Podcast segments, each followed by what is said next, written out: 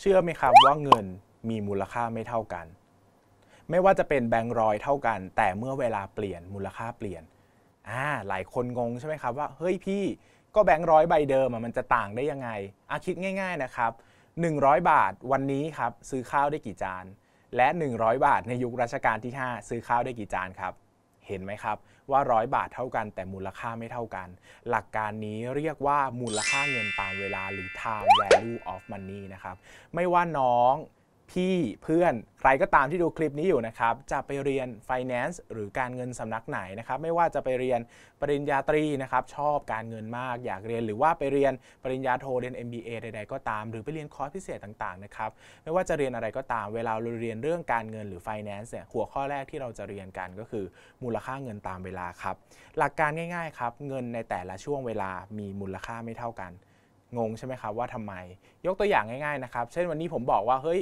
ผมดีใจมากเลย ผมอัดคลิปแล้วผมมีความสุข ผมจะชวนคุณผู้ฟังเนี่ยไปกินชาบูกับผมอ่าอยากไปใช่ไหมหลักการง่าย ๆ ครับ คุณอยากไปวันนี้หรือไปใน 1 ปีข้างหน้าครับ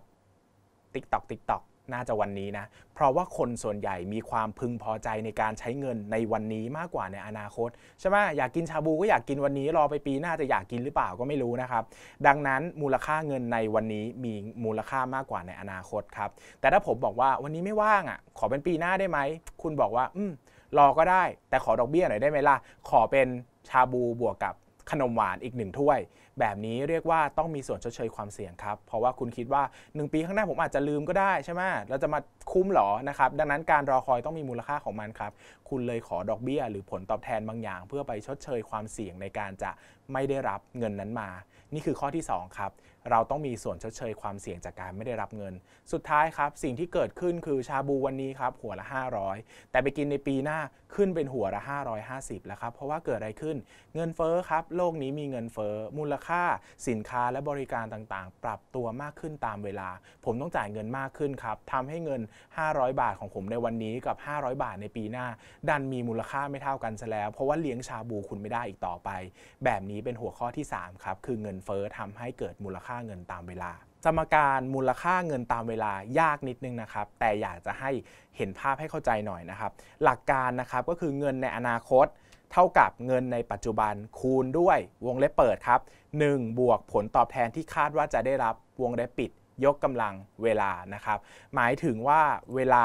เนี่ยจะเป็นตัวปรับมูลค่าให้เงินในปัจจุบันเนี่ยมากขึ้นหรือน้อยลงตามอัตราส่วนผลตอบแทนที่คาดว่าจะได้รับ หรือเงินเฟอ้อก็ได้ หลายคนฟังแล้วจะงงนะครับ ไม่เป็นไรไม่ต้องคำนวณเป็นเดี๋ยว ผมจะมีวิธีสอนใช้เครื่องคำนวณ แต่เอาพื้นฐานไปก่อนนะครับ เราจะเห็นสมการนี้เพื่ออะไรครับ เพื่อที่เราจะได้รู้ว่ามีตัวแปรอะไรบ้างที่เกี่ยวข้องกับเงินในอนาคต หมายถึงเงินในอนาคตจะมากจะน้อยขึ้นกับอะไร 1ครับเงินในปัจจุบัน ถ้าเงินในปัจจุบันมากก็มีแนวโน้มว่าเงินในอนาคตจะมาก ถ้าเงินในปัจจุบันน้อย ก็มีแนวโน้มว่าเงินในอนาคตจะน้อยนะครับผลตอบแทนที่คาดว่าจะได้รับครับแน่นอนครับถ้าผลตอบแทนที่คาดว่าจะได้รับเป็นบวก เงินก็มากขึ้น ถ้าผลตอบแทนที่คาดว่าจะได้รับเป็นลบเงินก็น้อยลงนะครับ สุดท้ายเวลาครับไม่ว่าเวลาจะน้อยจะมากก็ส่งผลต่อมูลค่าของเงินเท่านั้น แต่สิ่งสำคัญนะครับ เวลาส่งผลเป็น exponential กับสมการนี้ สังเกตไหมครับ ไม่ว่าจะเป็นเงินในปัจจุบันหรือผลตอบแทนที่คาดว่าจะได้รับนะครับ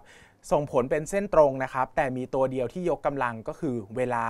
ดังนั้นไม่ว่าจะ ลงทุนอย่างไรก็ตามนะครับ ลงทุนให้เร็วสำคัญที่สุด เพราะว่าเวลาจะช่วยขยายผลตอบแทนไปได้เยอะมากๆ เกิดจากอะไรครับ เกิดจาก